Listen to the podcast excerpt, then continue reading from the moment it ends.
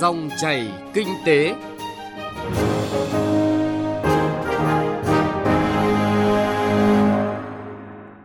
Cảm ơn quý vị và các bạn đang nghe dòng chảy kinh tế trên kênh Thời sự VV1 của Đài Tiếng Nói Việt Nam. Chương trình hôm nay chúng tôi dành toàn bộ thời lượng đề cập nội dung nâng cao sức cạnh tranh của hàng Việt trước thời cơ và thách thức từ các hiệp định thương mại thế hệ mới. Thưa quý vị và các bạn, Việt Nam đã thiết lập quan hệ thương mại với hầu hết các nước đối tác quan trọng, tạo cơ sở vững chắc cho tăng cường và thúc đẩy trao đổi thương mại, đầu tư song phương cũng như tăng cường hội nhập kinh tế quốc tế trong khu vực và trên toàn cầu. Tuy nhiên, bên cạnh những lợi ích các doanh nghiệp Việt cũng đang đứng trước nhiều thách thức khi hàng hóa của nhiều quốc gia sẽ tăng nhập khẩu vào Việt Nam nhờ được hưởng ưu đãi thuế quan, tạo nên cuộc cạnh tranh khá gay gắt ở thị trường trong nước. Việc tham gia các hiệp định thương mại tự do FTA đã giúp thị trường xuất nhập khẩu của nước ta được mở rộng và đa dạng hóa. Hiện nay, trong số các FTA đã có hiệu lực và đang triển khai, Hiệp định Đối tác Toàn diện và Tiến bộ Xuyên Thái Bình Dương CPTPP là FTA thế hệ mới đầu tiên mà Việt Nam tham gia.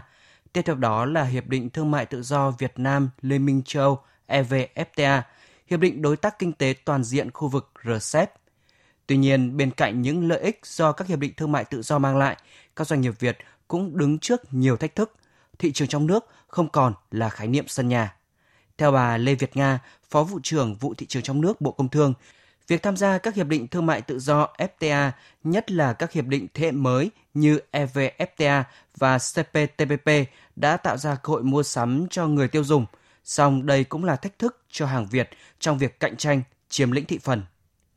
Chúng ta cũng thấy rõ rằng là với những cái mức hạ thuế đối với hàng nhập khẩu từ các cái quốc gia mà rất là mạnh về hàng tiêu dùng mà cạnh tranh được ngay tại thị trường trong nước chúng ta ờ, thì ờ, đây là một cái thách thức lớn. Thì ờ, qua đó thì Bộ Công Thương cũng như là vụ thị trường trong nước chúng tôi cũng đã tham mưu những cái chính sách liên quan đến việc tiếp tục là hỗ trợ cho doanh nghiệp Việt Nam, cho các hộ nông dân Việt Nam, ờ, hợp tác xã Việt Nam để tiếp cận được ờ, với thị trường trong nước ở những cái mục tiêu lớn hơn và ờ, giá trị gia tăng cao hơn, đóng góp lớn hơn cho nền kinh tế.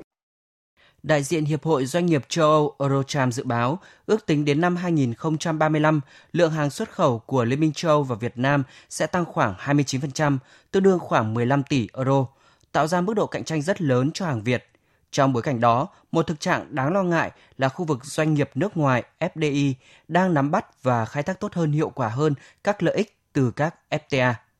Theo các chuyên gia, nguyên nhân chính là do doanh nghiệp Việt Nam chủ yếu có quy mô nhỏ và vừa, nguồn lực tài chính đầu tư và công nghệ, trình độ quản lý và chất lượng nguồn nhân lực hạn hẹp. Sự hợp tác liên kết giữa các doanh nghiệp chưa có, một số doanh nghiệp chưa nhận thức tư duy chiến lược để tận dụng được cơ hội từ các FTA. Ông Lương Văn Thắng, Chủ tịch Hội đồng Quản trị Công ty Cổ phần Khóa Việt Tiệp đề xuất. Tham gia các hiệp định thương mại thế giới mang lại lợi thế và thách thức cho doanh nghiệp ở các góc độ về kinh tế và pháp luật. Do đó, đòi hỏi nỗ lực rất lớn từ chủ thể khác nhau để nâng cao hơn nữa sức cạnh tranh của hàng Việt. Trước những thời cơ, những thách thức từ hiệp định thương mại mới, chúng tôi đề nghị cơ quan chức năng, tổ chức có liên quan đẩy nhanh hơn nữa tiến trình cải cách các thủ tục hành chính, hoàn thiện thể chế, chính sách để doanh nghiệp có cơ sở pháp lý thực thi một cách hiệu quả.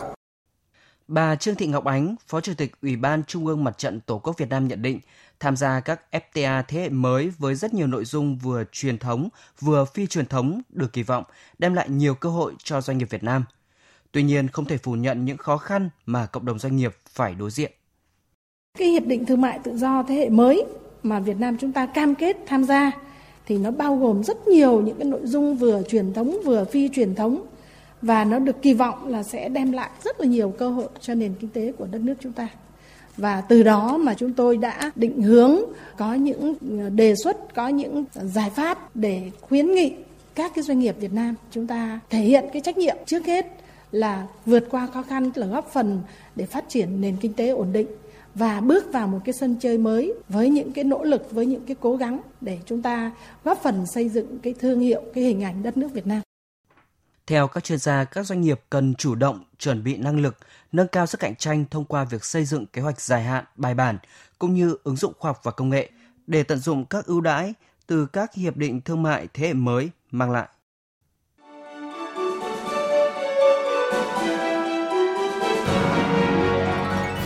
Dòng chảy kinh tế, dòng chảy cuộc sống.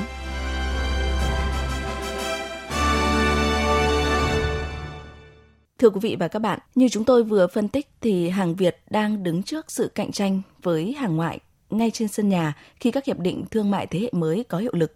Mặc dù là động lực phát triển quan trọng của nền kinh tế và chiếm tới gần 98% tổng số doanh nghiệp hoạt động trong nền kinh tế, nhưng đa số là các doanh nghiệp vừa và nhỏ, siêu nhỏ.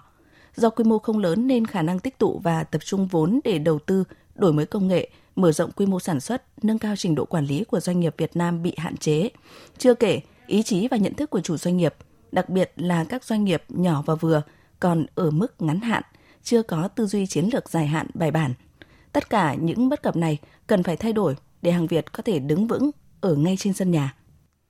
Với quy mô gần 100 triệu người, thị trường nội địa là không gian cần thiết cho các doanh nghiệp khai thác vượt qua khó khăn và thách thức hiện tại để chinh phục người tiêu dùng trong nước. Theo đánh giá của người tiêu dùng, hàng hóa của Việt Nam đảm bảo nguồn gốc xuất xứ, bán hàng đúng giá niêm yết, không lợi dụng dịch bệnh để tăng giá. Đây chính là những ưu điểm đã và đang góp phần đưa hàng Việt đến gần hơn với người tiêu dùng, tạo làn sóng thay đổi xu hướng mua sắm. Thấy lượng hàng hóa của Việt Nam rất là phong phú, đầy đủ và đáp ứng được nhu cầu của người dân cũng là phong phú là đáp ứng được cái nhu cầu của mình mà đặc biệt là một số cái mặt hàng mà tôi thấy là thế mạnh mong muốn được làm thế nào được phát huy cái hàng mà truyền thống của mình ấy. Ở đây thì gia đình rất hay dùng các cái mặt hàng của Việt Nam thấy là chất lượng so với cả các nước thì chất lượng cũng không hề thua kém mà giá cả lại cạnh tranh. Tôi ờ, ưa thích sản phẩm của Việt Nam rất hợp với túi tiền của người dân và từ khi mà đại dịch ờ, Covid-19 xảy ra thì cái lượng hàng hóa rất là ổn định cho người dân. Tôi rất là tin tưởng các cái hàng hóa tiêu dùng Việt Nam. Chất lượng qua từng năm thì được cải tiến nhiều hơn, giá thành phù hợp với ờ, mọi người. Những cái mặt hàng của Việt Nam sản xuất mẫu mã cũng thật đẹp. Nhằm đáp ứng nhu cầu mua sắm của người dân, hiện nay nhiều hệ thống kênh bán lẻ trong nước đang đẩy mạnh việc ký kết hợp tác với các doanh nghiệp vượt qua khó khăn. Theo đó, nhiều hệ thống phân phối đã thực hiện các chương trình khuyến mại đảm bảo giá tốt nhất. Ông Nguyễn Thái Dũng, Tổng Giám đốc Công ty bán lẻ BRG cho biết, hệ thống các siêu thị Minimax thuộc BRMax đã liên kết và kết nối đưa nhiều mặt hàng Việt Nam chất lượng cao vào hệ thống phân phối.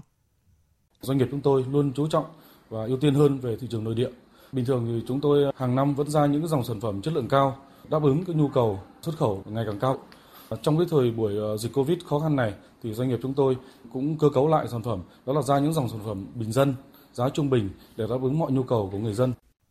Theo kết quả điều tra dư luận xã hội của Viện Nghiên cứu Dư luận xã hội Ban tuyên giáo Trung ương cho thấy có 88% người tiêu dùng được hỏi cho biết họ quan tâm tới cuộc vận động người Việt Nam ưu tiên dùng hàng Việt Nam. 67% người tiêu dùng tự xác định khi mua hàng hóa sẽ ưu tiên lựa chọn hàng Việt Nam và 52% người được hỏi cho biết luôn khuyên người thân, bạn bè nên sử dụng hàng Việt Nam.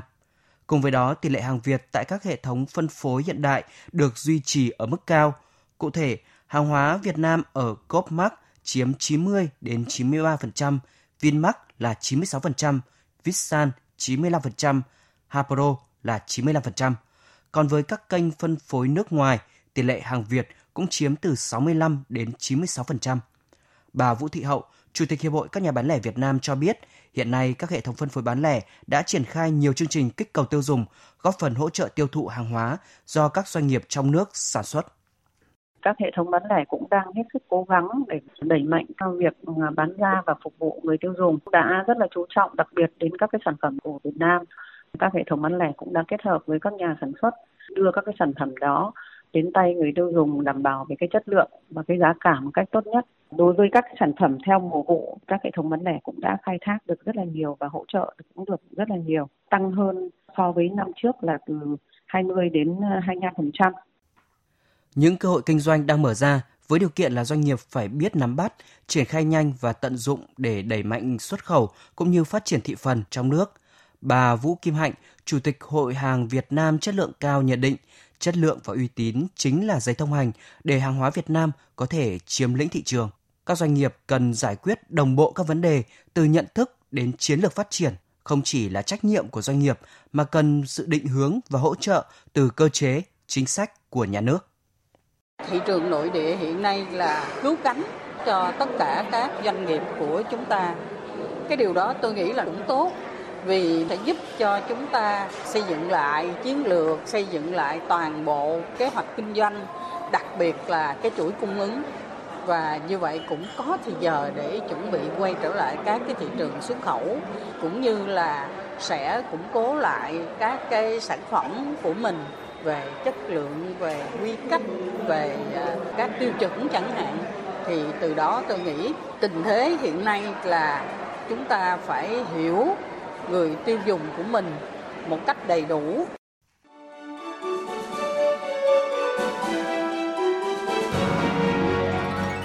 Dòng chảy kinh tế, dòng chảy cuộc sống.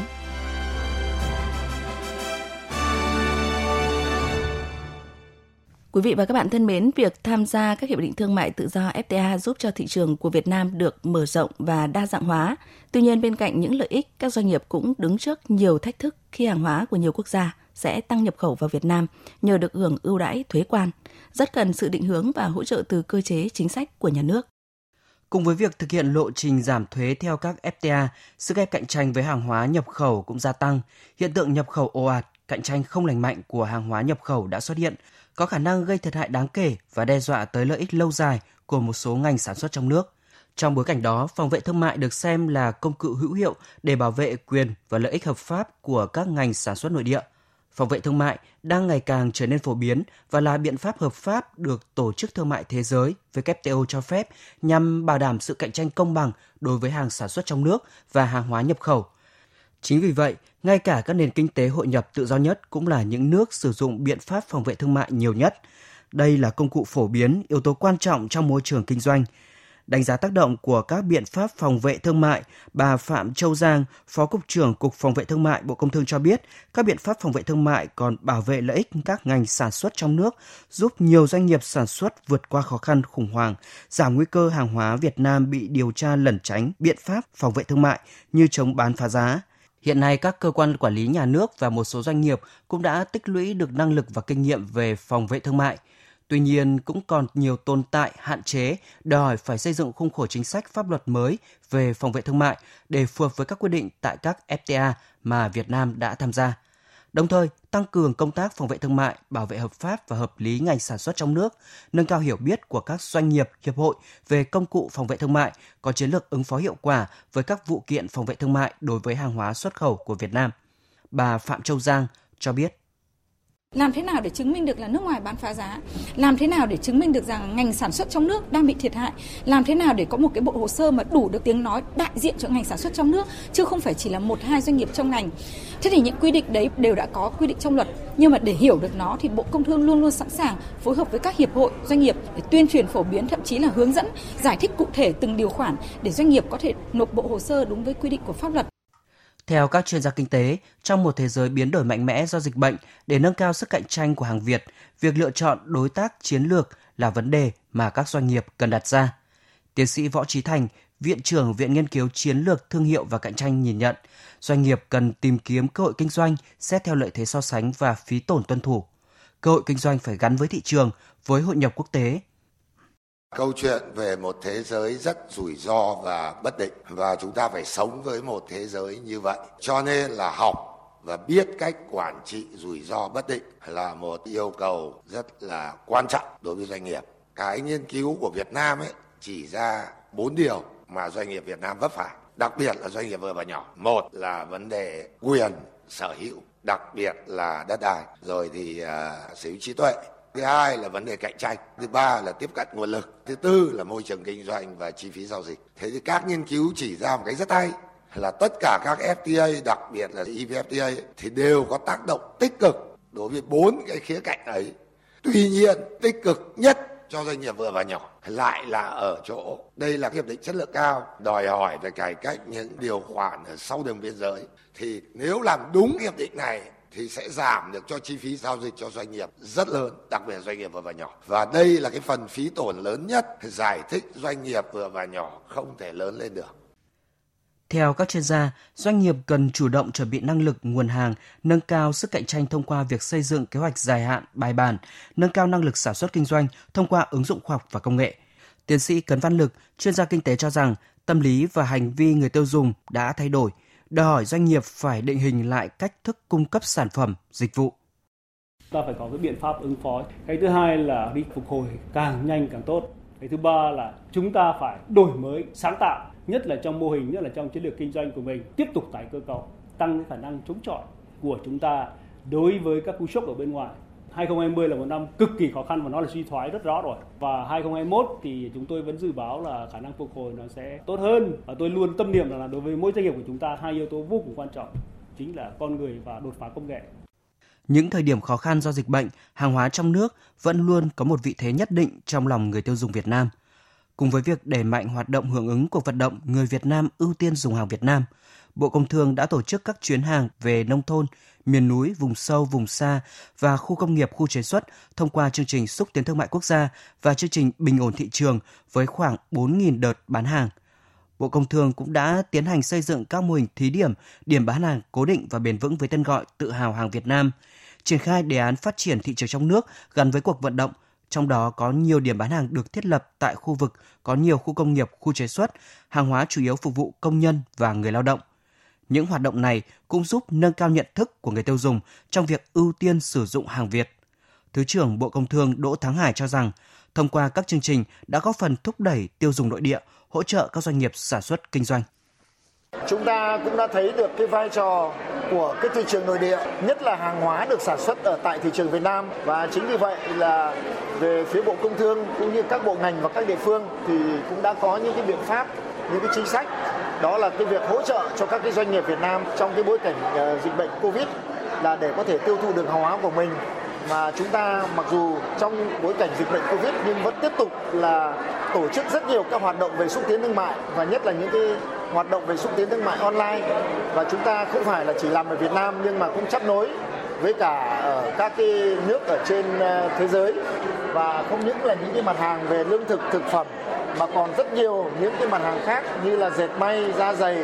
và kể cả những mặt hàng mà chúng ta đang có thế mạnh ờ, xuất khẩu thì trong thời gian tới là chúng tôi cũng sẽ tiếp tục phát huy cái ờ, hoạt động này và sẽ phối hợp với các địa phương, các hiệp hội doanh nghiệp và các doanh nghiệp để thực hiện. Thưa quý vị và các bạn, để nâng cao sức cạnh tranh của hàng Việt trước thời cơ thách thức từ các hiệp định thương mại thế hệ mới, nhiều ý kiến cho rằng trong thời gian tới, các doanh nghiệp cần chủ động chuẩn bị năng lực, nguồn hàng, nâng cao sức cạnh tranh thông qua việc xây dựng kế hoạch dài hạn, bài bản, học tập, áp dụng các mô hình thành công để có thể chuẩn bị tốt nhất khi phải đối mặt với các áp lực cạnh tranh. Các doanh nghiệp cần chủ động trong việc tìm hiểu những quy định để có thể thực hiện tốt và vận dụng vào công việc sản xuất kinh doanh và hơn lúc nào hết cần phải phát huy sức mạnh đoàn kết, cùng phát triển và khắc phục tình trạng cạnh tranh không lành mạnh, nhằm tăng cường sức mạnh, tăng năng lực sản xuất để có thể chiếm lĩnh vị thế sân nhà. Tới đây thì thời gian của dòng chảy kinh tế cũng đã hết. Chương trình hôm nay do Bá Toàn và nhóm phóng viên kinh tế phối hợp thực hiện. Cảm ơn quý vị và các bạn đã quan tâm theo dõi. Xin kính chào tạm biệt và hẹn gặp lại.